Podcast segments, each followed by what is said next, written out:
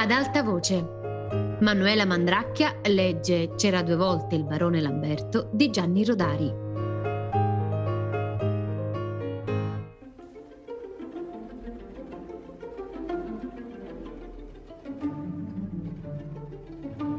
Ottavio, vero? Che fa di bello Ottavio? Come sta?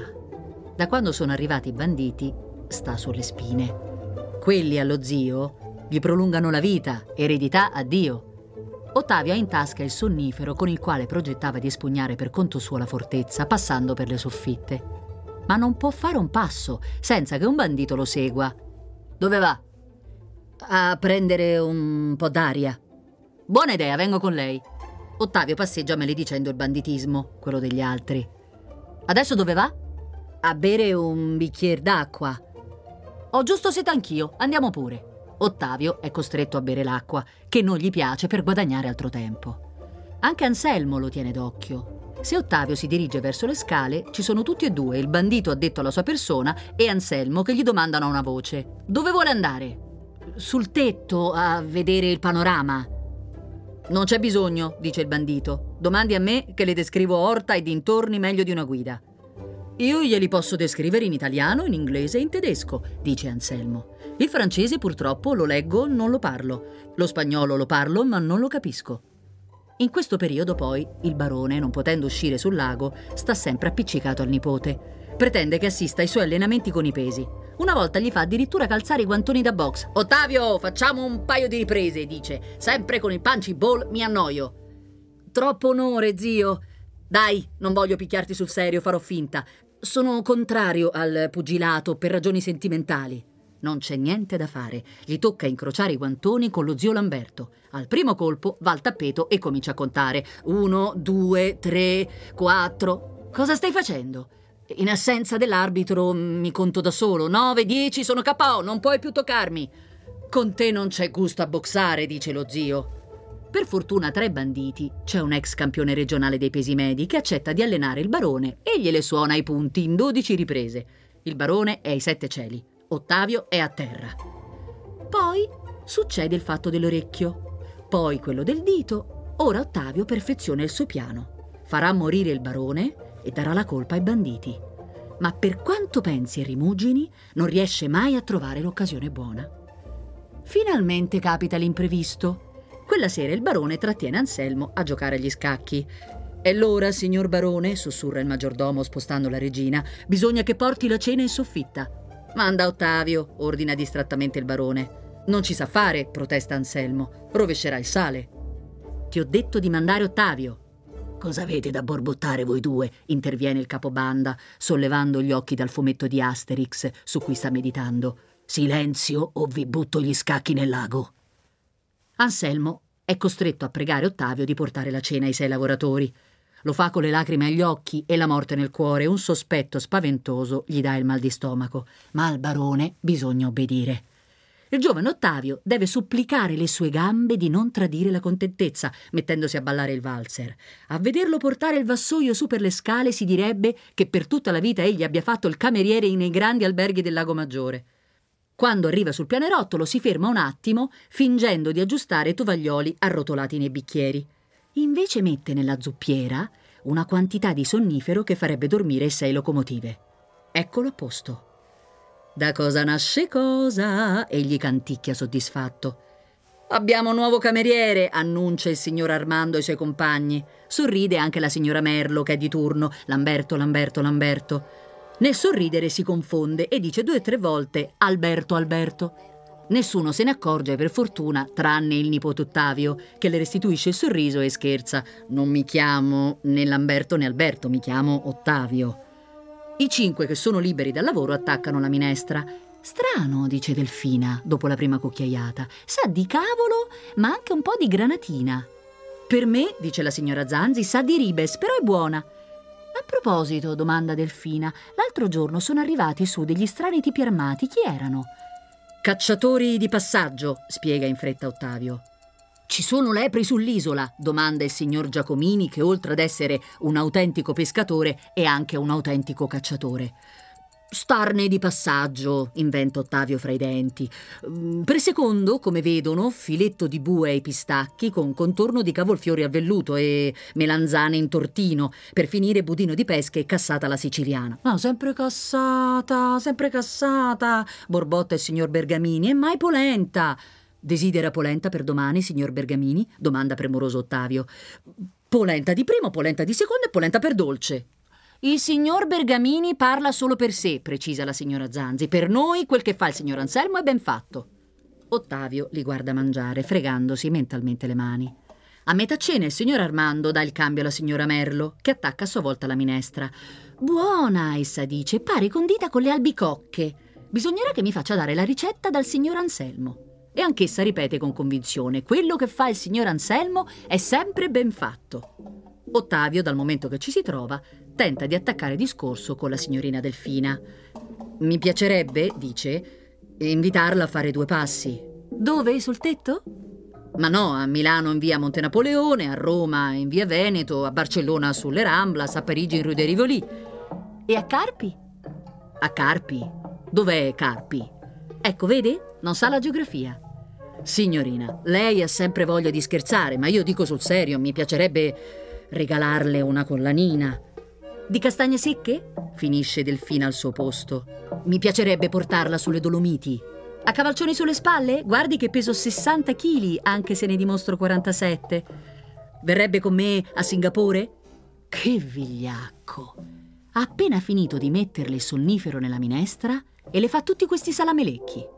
Ma ora deve scendere per tranquillizzare il sospettoso Anselmo. La partita a scacchi è finita con la vittoria del barone. Ora è cominciata una partita a 3-7, giocano il barone Anselmo contro due banditi. Vince ancora il barone. Però si vede che le continue vittorie gli fanno venire sonno, perché sbadiglia guardando l'orologio. È tardi, egli proclama, vado a letto. Sono curioso, dice il capobanda.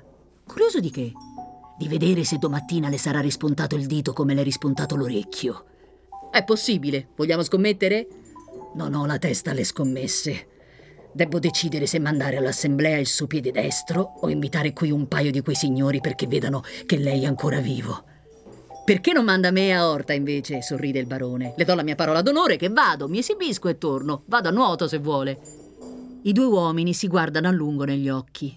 Il bandito legge in quelli del barone una superba calma che egli attribuisce a lunghi anni di abitudine alla ricchezza e alla potenza. Il barone legge in quelli del bandito una fredda determinazione. È un uomo che non ci penserebbe due volte a schiacciarlo come una mosca. Le sue maniere gentili sono una spolverata di zucchero di vaniglia su una bomba al tritolo. Il barone ha un brivido. Per fortuna, pensa, sono inattaccabile. Basta che non mi cedano i nervi.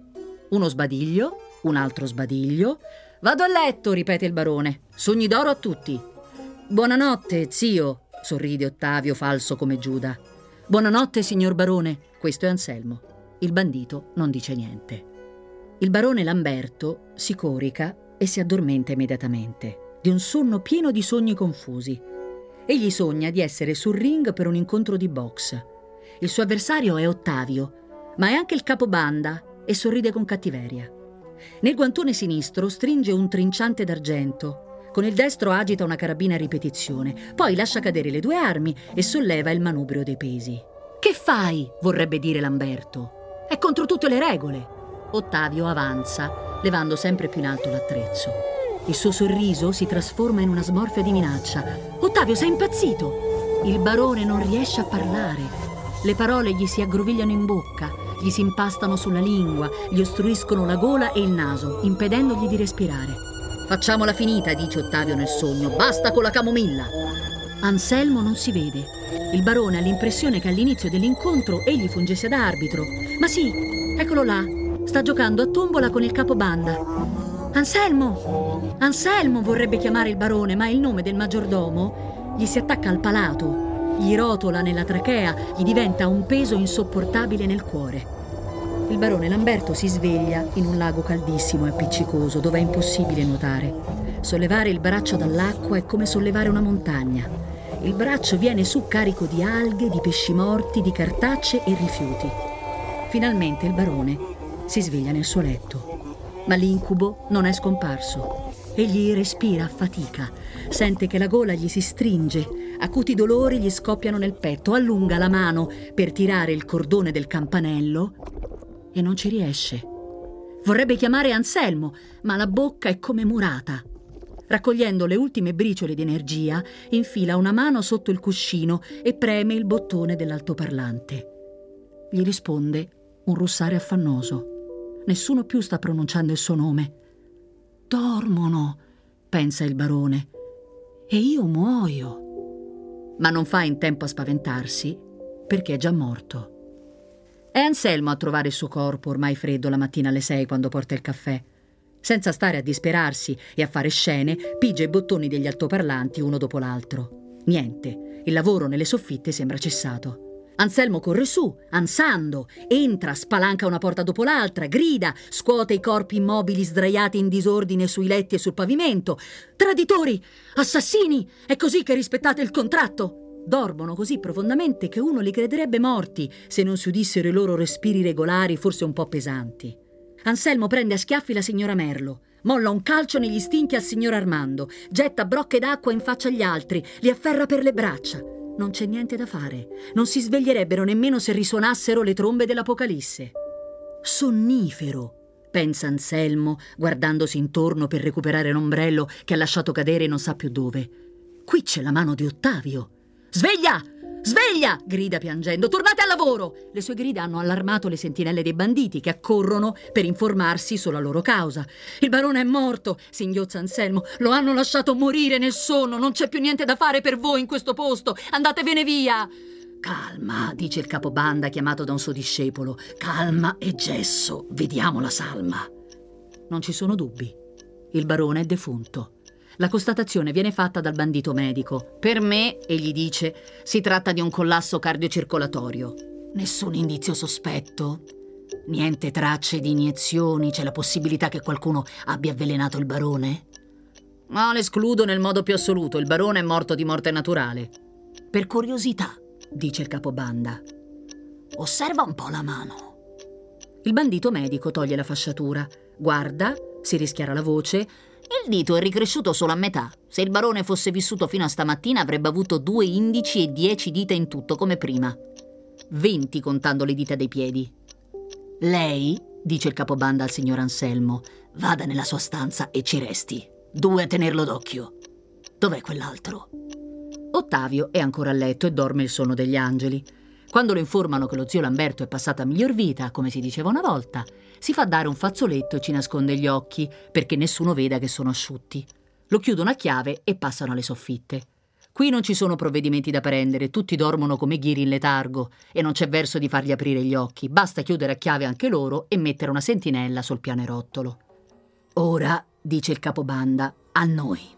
Da vivo il barone Lamberto valeva per noi la prospettiva di 24 miliardi. Per il suo cadavere non ci daranno nemmeno un soldo. Abbiamo il nipote, osserva un discepolo. Quello vale anche meno. Nel suo ultimo testamento il barone gli ha lasciato solo una barca a vela. Lui lo ignora, ma io lo so di sicuro e senza il minimo dubbio. La nostra impresa è fallita. Non ci rimane che squagliarcela. E cadere nelle mani della polizia che circonda l'isola? L'aviatore che doveva venirci a prelevare con il suo aeroplano? Non si farà vivo perché non c'è più niente da guadagnare nemmeno per lui. Il capobanda vede la situazione senza illusioni. Dobbiamo trovare la maniera di andarcene senza essere notati. Forse se ci trasformassimo in uomini invisibili? Non dire scemenze. Scaviamo un tunnel sotto l'isola, sotto il lago, sotto le montagne e usciamo in territorio svizzero. Sta zitto e fammi pensare. Perché solo tu puoi pensare? Pensate anche voi. Pensiamo tutti insieme, ma che nessuno parli per dire stupidaggini. Pensano e pensano, ma è come grattare un muro di marmo. Non viene via niente, le unghie non ci prendono. Ogni tanto uno ha uno scatto, apre la bocca, tutti si voltano dalla sua parte, ma l'idea, sul punto di essere formulata in parole, si è dileguata. Ce l'avevo sulla punta della lingua, si scusa quello. I 24 Lamberti, uno dopo l'altro, si distraggono. C'è chi vorrebbe trovarsi su una spiaggia delle Baleari, chi su una terrazza d'albergo a Macugnaga a contemplare il Monte Rosa. Solo il capo sa concentrarsi come si deve. Gli fanno fin male i denti da tanto si concentra, ma l'idea non arriva. Proviamo con il vocabolario. E gli dice a un certo punto: Non tutti sanno cosa sia un vocabolario, ma restano zitti per non passare da analfabeti. Del resto, il capo ha già preso un librone da uno scaffale, infila un dito a caso tra le pagine, apre e legge: Finimondo. Beh, se venisse la fine del mondo, nella confusione potremmo scappare fino a Brindisi. Proviamo ancora. La parola seguente è lince, mammifero europeo dei carnivori, abile predatore con pelo morbidissimo e orecchie a punta sormontate da un ciuffo di peli. Poi esce borotalco. Splendido, dice uno. Facciamo venire 24 sacchi di borotalco. Ci nascondiamo dentro e rispediamo la merce alla ditta con la scusa che è bianco e noi lo volevamo rosa. Durante il viaggio saltiamo giù dal camion. Trapezio, Legge il capo continuando a infilare il dito a caso nelle vecchie pagine in cerca di un suggerimento utile. Escono in fila disordinata. Mirmecologia, studio zoologico delle formiche. Scovolino, arnese filiforme di feltro per pulire pipe e bottiglie simili. Caciotta, formaggio tenero in forma schiacciata rotondeggiante dell'Italia centrale. Ottima per la merenda ma inservibile per la fuga. Il capo insiste con rabbia crescente. Adesso le parole non le legge più, le spara come pallottole. Dodecaedro, metaforico, sobbollire, prolegomeni, finestra. Alla parola finestra. I banditi sospirano di sollievo. Questa almeno sanno cosa vuol dire senza leggere la spiegazione. Poi salta fuori la parola pipì e tutti scoppiano a ridere. Non sapevano che il vocabolario contenesse anche quelle parole lì. Dal gran ridere qualcuno se la fa addosso la parola. Il capo non ride. Ha aperto il vocabolario a una pagina qualunque ed è rimasto lì, col dito puntato e gli occhi spalancati. Sembra di sentire il ronzio del suo cervello che riflette. Ne passano dei minuti di silenzio prima che riapra bocca. Cretino, dice. Ah, ci stanno scritti anche gli insulti, di bene e meglio. Cretino io a non averci pensato prima, precisa il capo. Cos'hai trovato? Dai, leggi! Non tenerci sulle spine. Pallone, legge il capo. Gli altri 23 Lamberti lo guardano senza capire, col vago sospetto che il capo, per lo sforzo mentale, stia perdendo la ragione. E cosa c'entra la Juve bisbiglia un Lamberto suo vicino? E l'Inter allora? Ma il capo dei Lamberti non sta pensando al campionato. La parola letta nel vocabolario gli ha fatto ricordare qualcosa che è successo nei primi giorni dell'occupazione. Eravamo nelle cantine, io, il barone e il suo maggiordomo. Avete un'idea di quanto siano grandi le cantine della villa? Quel giorno io le ho visitate metro per metro, piano per piano. Lo sapevate che ci sono cinque piani sotterranei? Non ce l'avevi mica detto, come facevamo a saperlo? Nel quinto cioè il più profondo, il barone tiene, anzi teneva, il suo museo personale, me l'ha mostrato solo perché lo minacciavo con la pistola. Ci conservava la carrozzina in cui lo portava a spasso la sua balia, il triciclo su cui ha imparato a pedalare, la cassaforte della sua prima banca, la fotocopia del primo miliardo, insomma, i suoi ricordini personali. Una stanza del museo è completamente occupata da grossi pacchi legati con una robusta corda. E sapete che cosa c'è in quei pacchi? Quel giorno il barone ha detto proprio così. Qui dentro c'è il più bel sogno della mia vita. Ci sono tutti i pezzi del pallone aerostatico con cui avevo in mente di conquistare il Polo Nord, che ancora non era stato raggiunto da nessuno. Ci sono i teli, le parti della navicella, le bombole del gas. In questa cartella ci sono i disegni e le istruzioni. Anche un bambino, volendo, potrebbe rimontare il pallone in poche ore. Io l'ho ascoltato con un orecchio solo perché allora non mi interessava. Fortuna che me ne sono ricordato in tempo. Avete capito adesso? No, borbottano due o tre voci in tono di mortificazione. Fuggiremo in pallone. Bravo, così la polizia ci sparerà e fi, il pallone si sgonfierà. Fuggiremo di notte. Ci vedranno con i riflettori. No, se faremo sapere alla polizia che i riflettori danno fastidio al barone Lamberto perché la loro luce penetrando dalle finestre gli impedisce di dormire. E dove andremo? In Svizzera. E dopo? E dopo la mamma vi rimboccherà le coperte, vi darà una caramella col buco e un bacetto in fronte, finiamola con le chiacchiere e mettiamoci al lavoro. Non tutti i Lamberti sono persuasi, ma il capo sembra di nuovo tanto sicuro di se stesso. Non resta che seguirlo. Qualcuno ha un'idea migliore? Nessuno. C'è altro da tentare? Non c'è. Almeno ora c'è un programma chiaro. Gonfiare il pallone, salirci, fuggire al di là delle montagne.